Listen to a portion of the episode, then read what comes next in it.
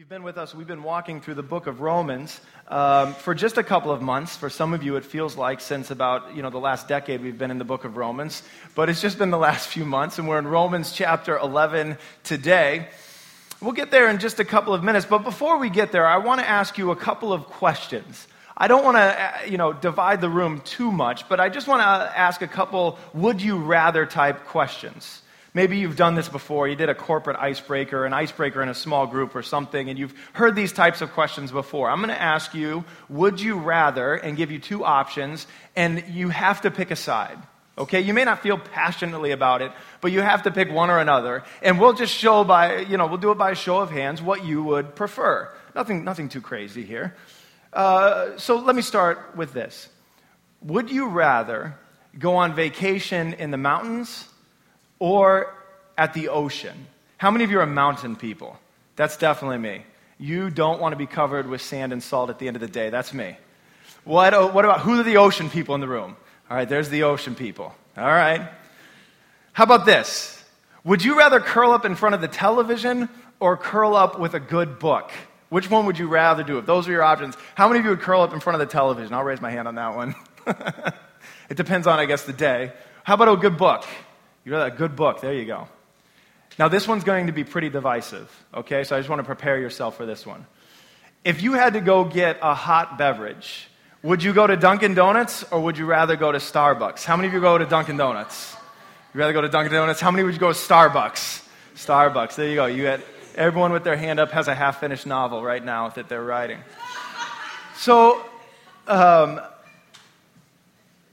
let, let, me ask you one more. We'll ask you one more. Would you rather uh, Donald or no? I'm not going to ask that one. That's, ask that one. Yes, we'll stay away from that one. Here's what, here's what can happen. There's all these sorts of things, right? There's all these sorts of things. Some of them uh, real big things, right? Like what we aren't going to get into. And some of them uh, are small things ocean, mountains, uh, some of them are medium things. Dunkin' Donuts, Starbucks, I know can be important. But here's what can happen. All of us find ourselves in certain categories. We have certain belief systems. We have certain tribes that we're a part of. So, uh, I mean, in this part of the country, very specifically, the Dunkin' Donuts and Starbucks tribes are real things, right? The Apple products tribe and the non Apple products tribe are real things. Uh, and when we find, put ourselves into those different tribes, when we throw our hat in that ring, uh, a number of things happen. But one thing that can happen is we can look back across at the other people, the people that think differently than us, the people that believe differently than us, the people that think a different experience is better than we think it is. And we can very easily start to become arrogant towards the people that think differently than we do. And it can be as simple as the mountains or the beach. We can find our group, our group of people that love to go mountain climbing, and we can get together and go camping at 10,000 feet. And while we're camping at 10,000 feet, we can say to ourselves, I'm so glad you're not like those ocean people. Those people that think it's a good idea to sit in the sand and sweat while they're reading a book. And vice versa. You can sit at the ocean around and, and say, I'm, I, those people that like to be outside, those, those people that, that like to eat you know, protein bars and climb, like those are just not my people. And it can happen as simple as that.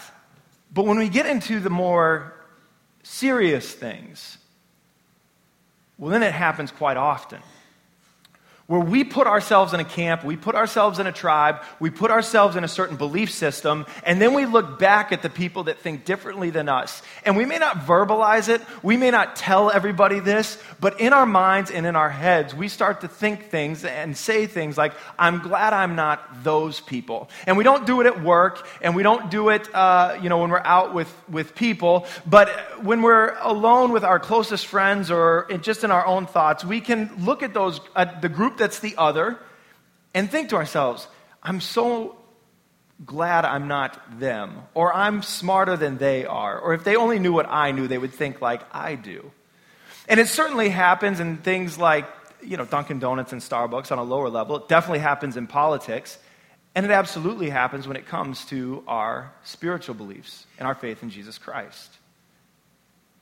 What can happen is, is that we can throw our hat in the ring with Christ and we say, okay, I'm doing this thing. I'm putting my trust in Jesus Christ. I'm going to follow him. And then we can find ourselves looking at the people that don't choose to do that and starting to think about them differently than we did before.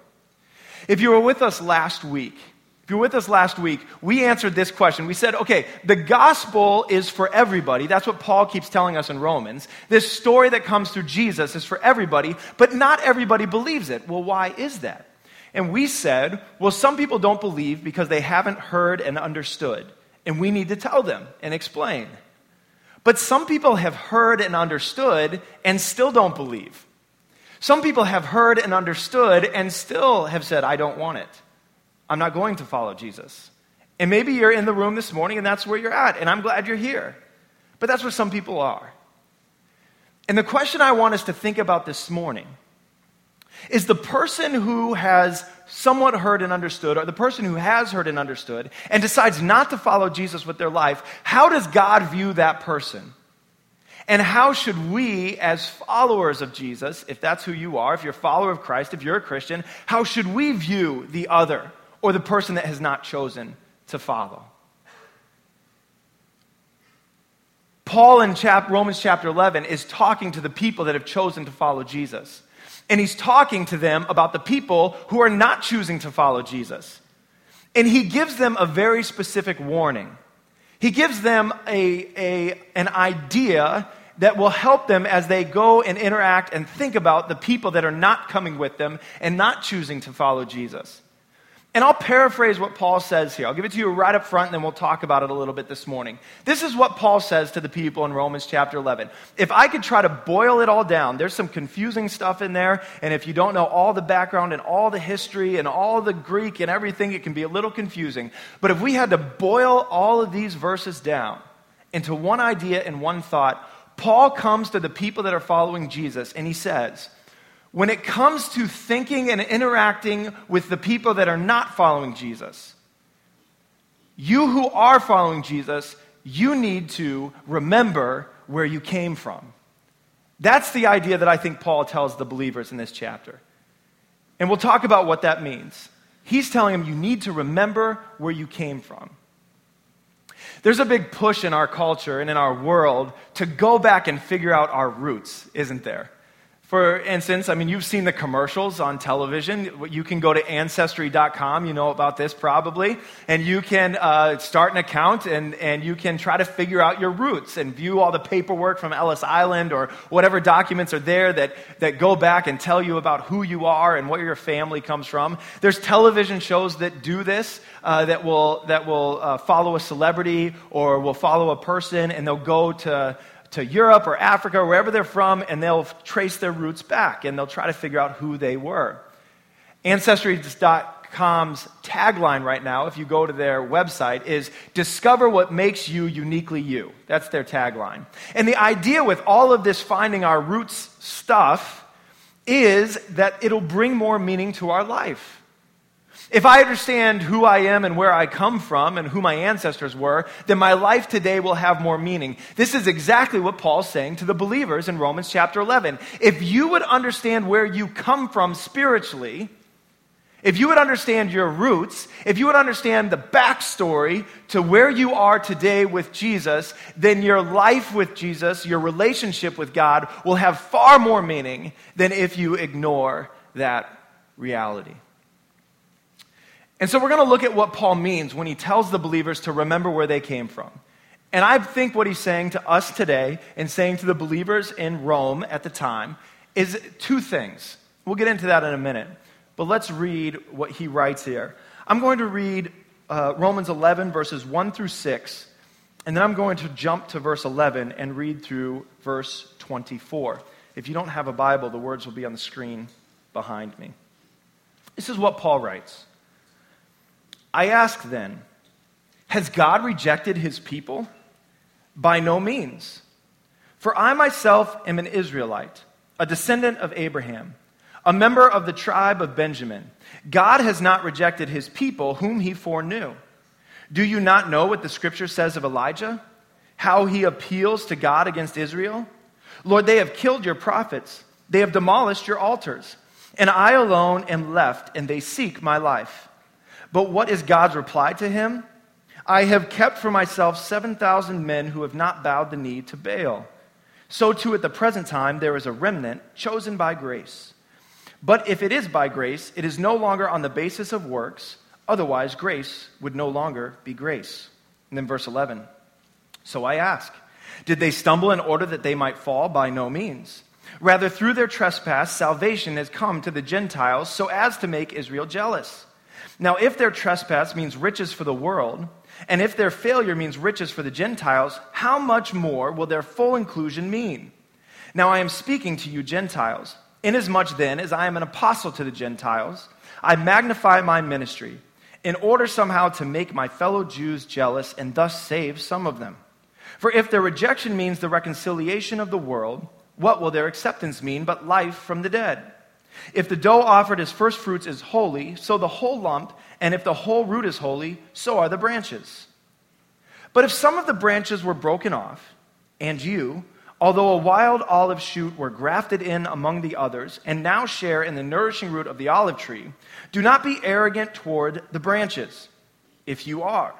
Remember, it is not you who support the root, but the root that supports you. Then you will say, Branches were broken off so that I might be grafted in. That is true.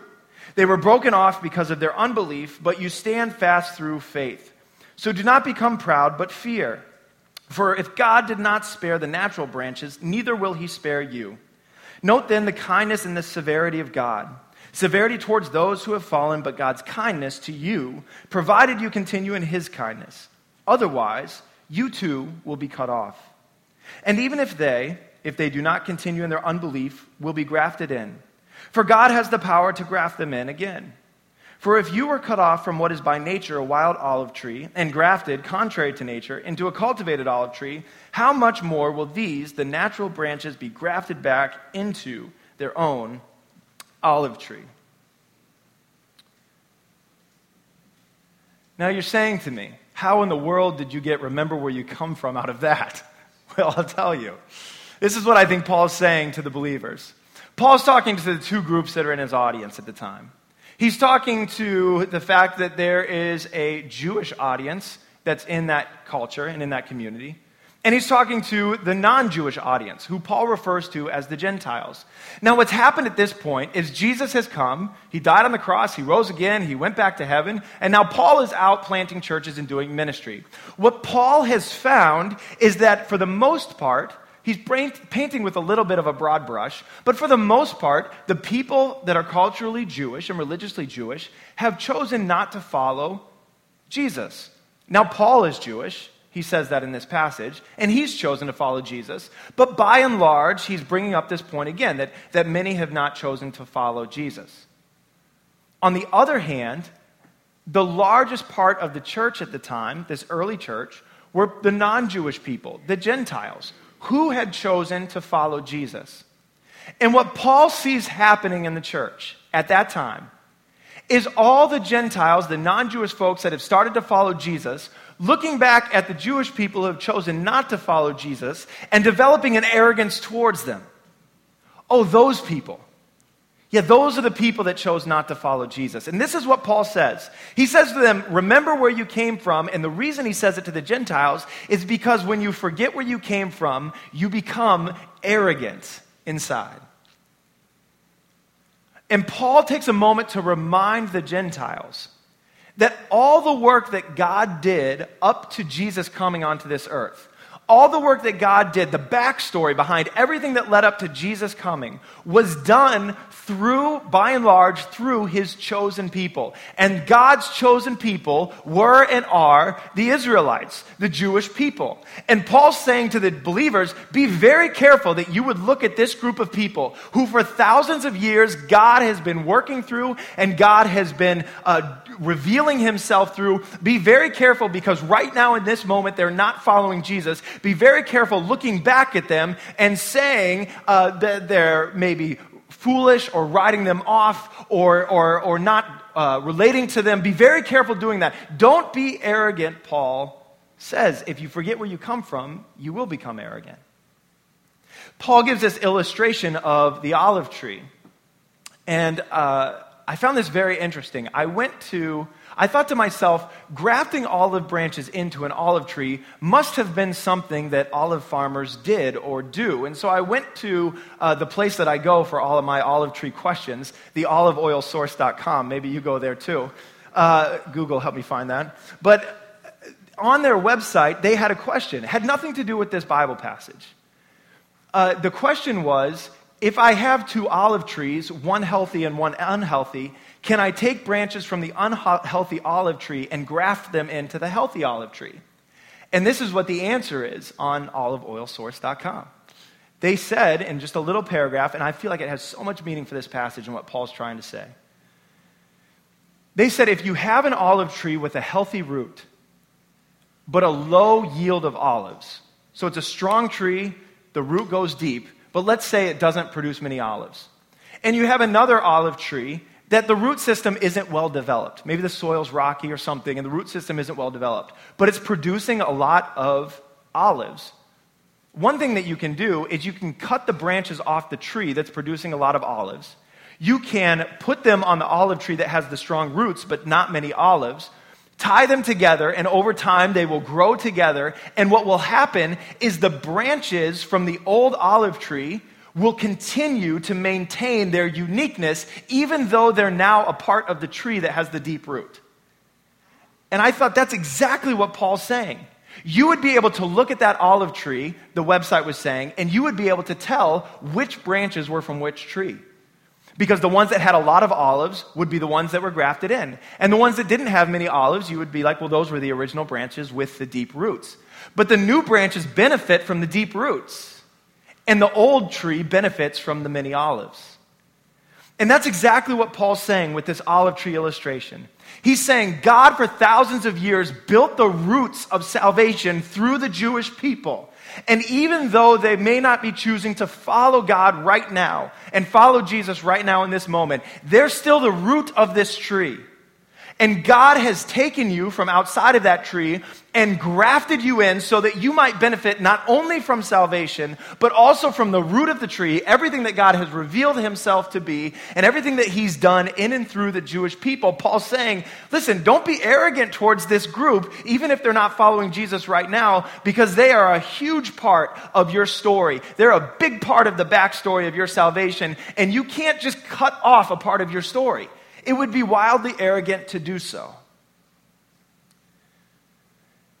In 2015, and last year in June, um, our favorite Bostonian, Ben Affleck, uh, he was going to be on a TV show on PBS called Finding uh, Your Roots. And it's a show that uh, is hosted by a, a professor at Harvard, and it's been on PBS for a couple seasons.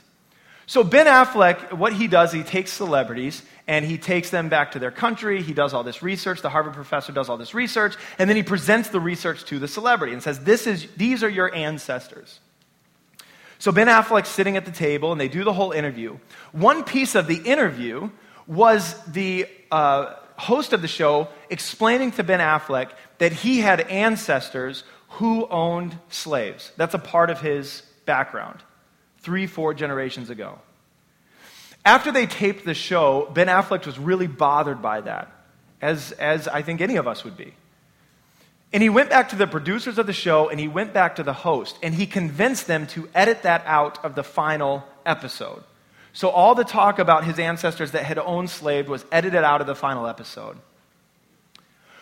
When people found out that they had edited this piece out of the episode. I don't know if you remember this, but there was a big backlash on social media. And in fact, PBS took a very popular show and suspended it for a whole year.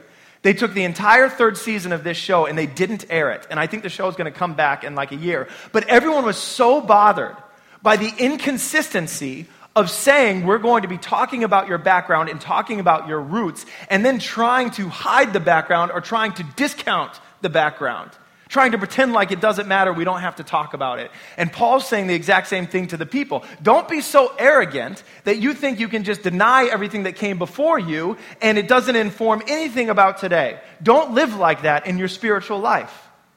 And I think that if Paul were here today, we may not necessarily in our daily life feel the same tension between the Jewish and the non Jewish piece when we're living our life here in our current context. But what we might feel as followers of Jesus is the fact that we used to be without Jesus Christ. And we know a lot of people who are without Jesus Christ right now. We know a lot of people who are choosing not to follow Christ. I mean, our coworkers, our family, our friends, we live in a part of the country where that's just true. We know a lot of people that don't. And Paul would come here and he would say to us, Don't you become arrogant about those people because you follow Jesus now, you used to be those people. You were once a sinner without Christ. That's part of your backstory. That's part of your ancestry. That's where you were. So don't forget where you came from. Don't become arrogant about that. Don't start writing people off because they're not choosing to walk with Jesus today. Remember, that's you. And that's just the first part of what Paul says. Paul comes and he says, Listen, remember where you came from because if you forget, you'll become arrogant.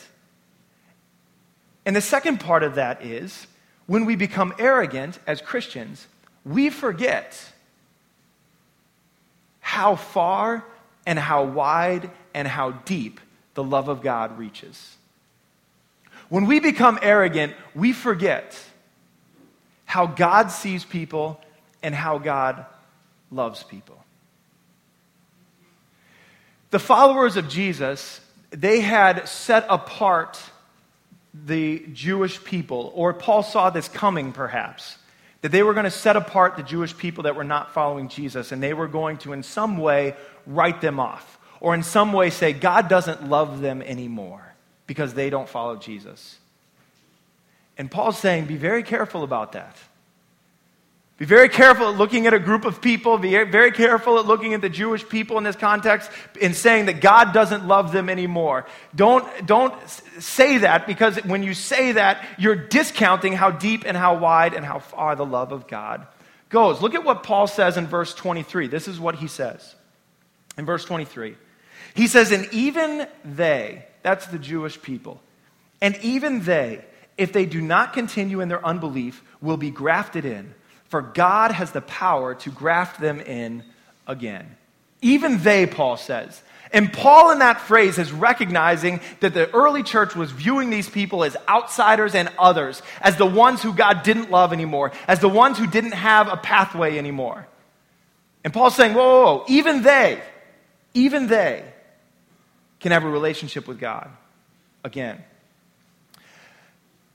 when we were going through the primary season with all this, the politics, and there was, you know, 85 people running for president, you remember this whole season we were in.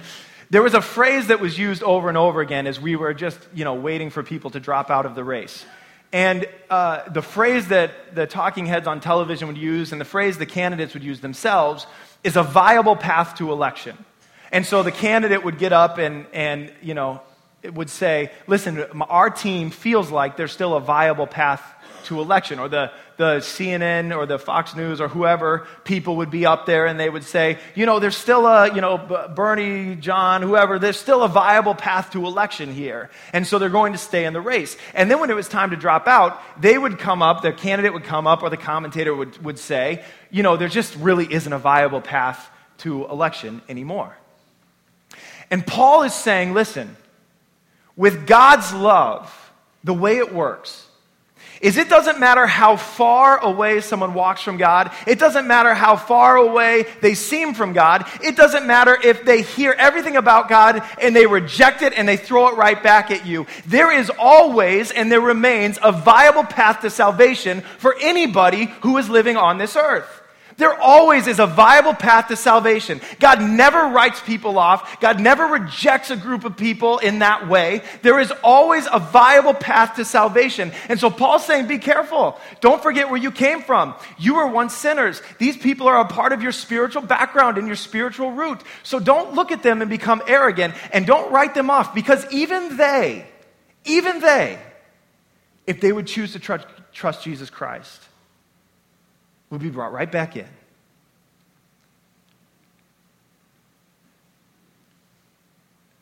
And I wonder this morning who are the even theys in our world today?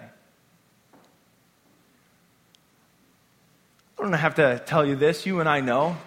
There's many people that say they reject following Jesus because the church is so adamant about keeping out the even theys or treating the even theys in a certain way.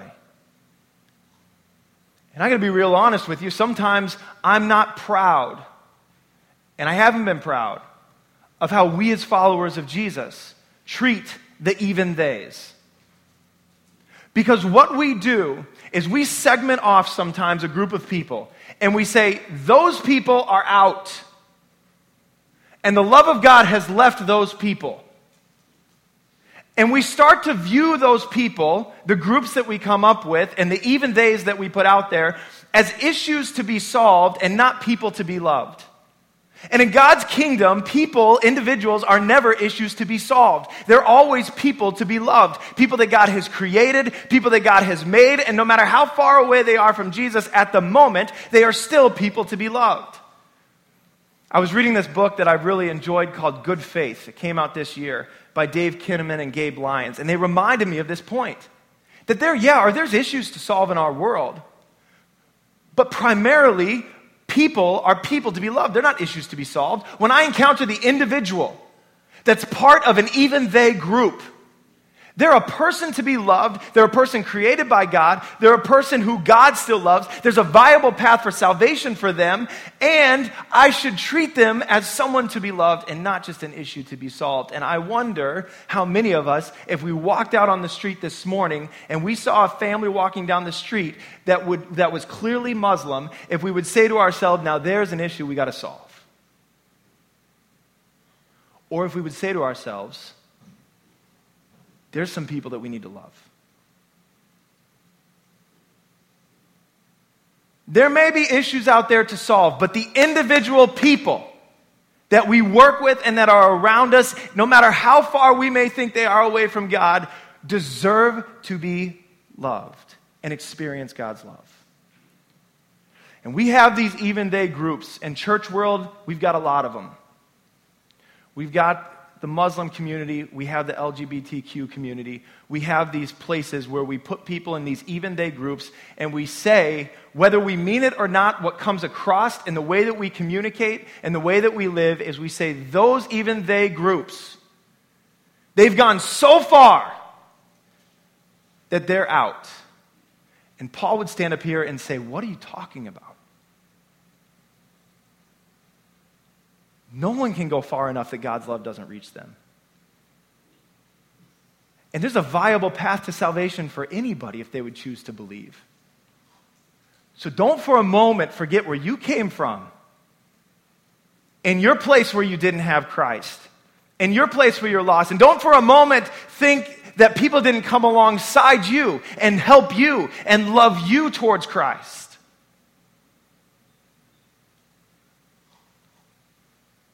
And don't for a moment think that God has forgotten about those people. The very first question in this passage Has God rejected his people? And I know Paul's talking about the Jewish people there. And Paul says, By no means.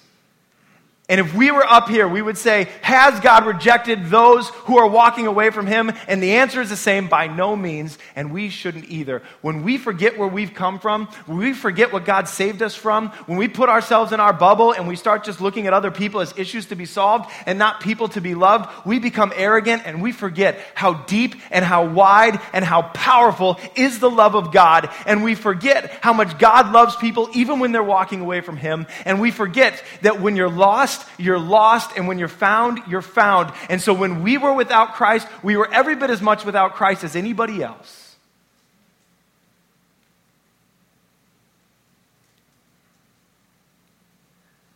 It's so easy, isn't it?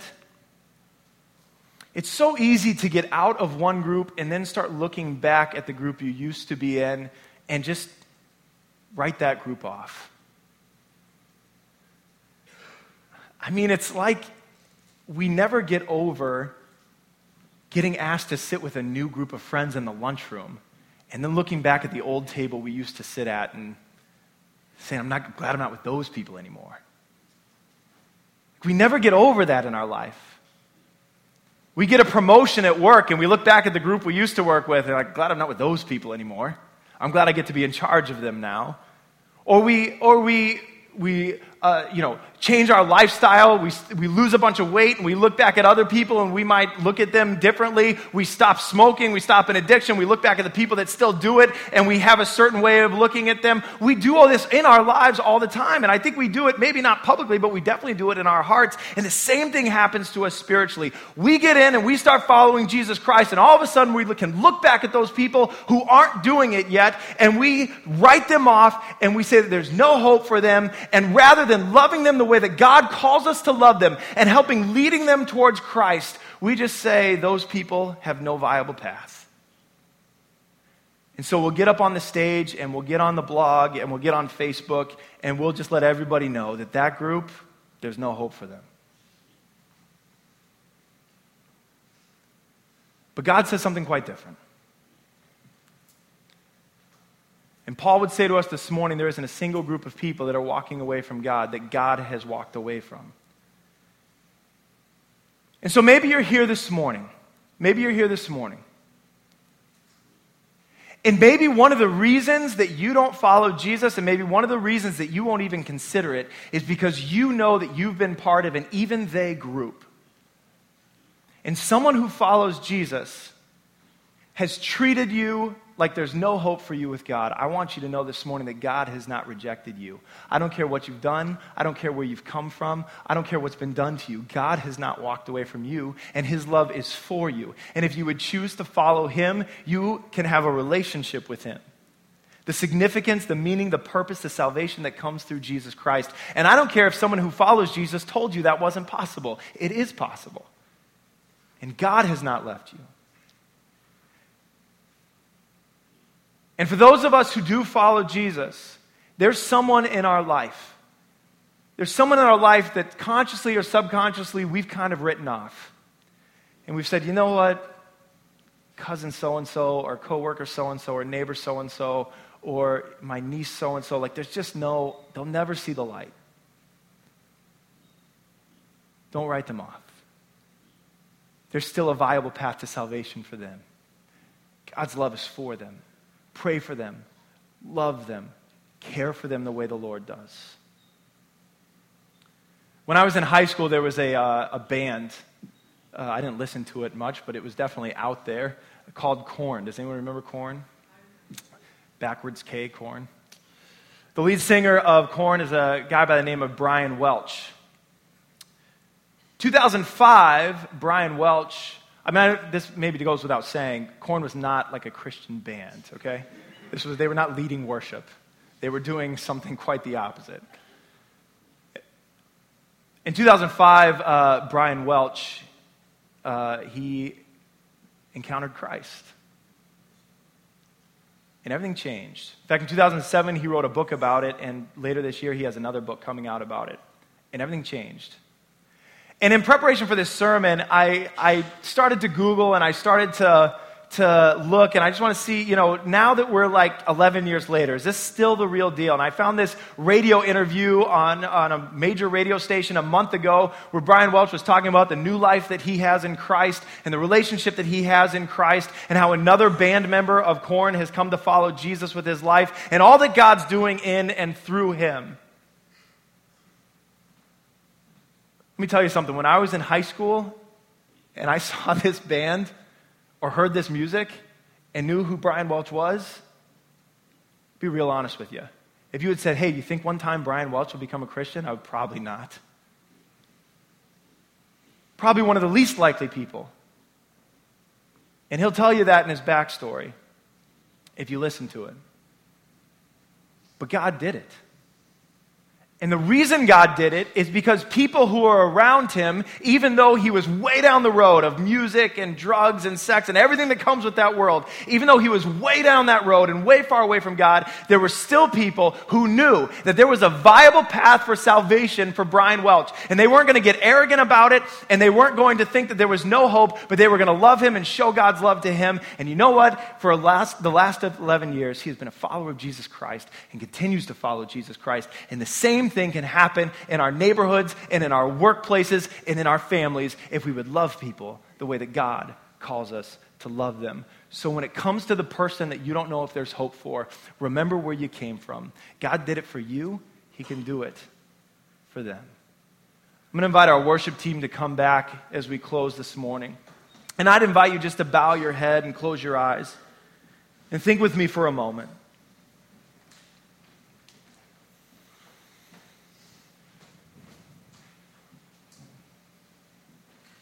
You know, maybe in this time as we close this morning, maybe you need to take a moment and just ask God to forgive you. I know I have to do this from time to time. Ask God to forgive you for how you've categorized a group of people and how you've written them off. And you need to ask God and say, God, help me to love people the way that you love people. And yeah, I know there's issues to be solved, you know, in our, in our world, but, but the individual people that are in front of us, God, help me to love those people the way that you love them. Maybe you need to come before God this morning and just ask Him to help you do that. Maybe there's a very specific person in your life who you feel like you've, you've said there's just no hope for them, there's no viable path for them. And it's a reminder today that even they, if they would choose to follow Christ, that God's love has not left them. And this morning you want to take a couple of minutes and just pray for them individually.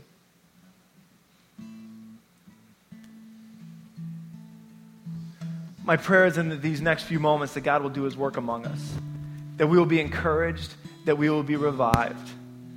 Maybe this morning you want to come before God and just be thankful because you know your story. And there was a time in your life where you were one of the even theys, and people looked at you and they thought to themselves, there's no way that person would ever follow God. And yet here you are, trusting in Jesus Christ, living faithfully, and you want to take a moment this morning and just thank God for all He's done. God, we love you this morning. We thank you for the work that you've done in and through Jesus Christ for us. And God, I pray that you would help us to be the kind of people that would go into this world and love people the way that you love them. Not to write people off, not to distance ourselves from people, but to realize that you love each and every individual in this world, that you are their creator, and that you offer them your love and your salvation, that no matter how far people have seemed to walk from you, you have not walked away from them. God, forgive us for the times that we as your church, that we as the body of Christ have stood up together and said, There's no hope for this group of people. We forgot that your love goes far beyond anything. We forgot that when we were in that place, you loved us. God, help us to go and show your love the way you call us to. In Jesus' name. I'm going to invite you to stand as we close.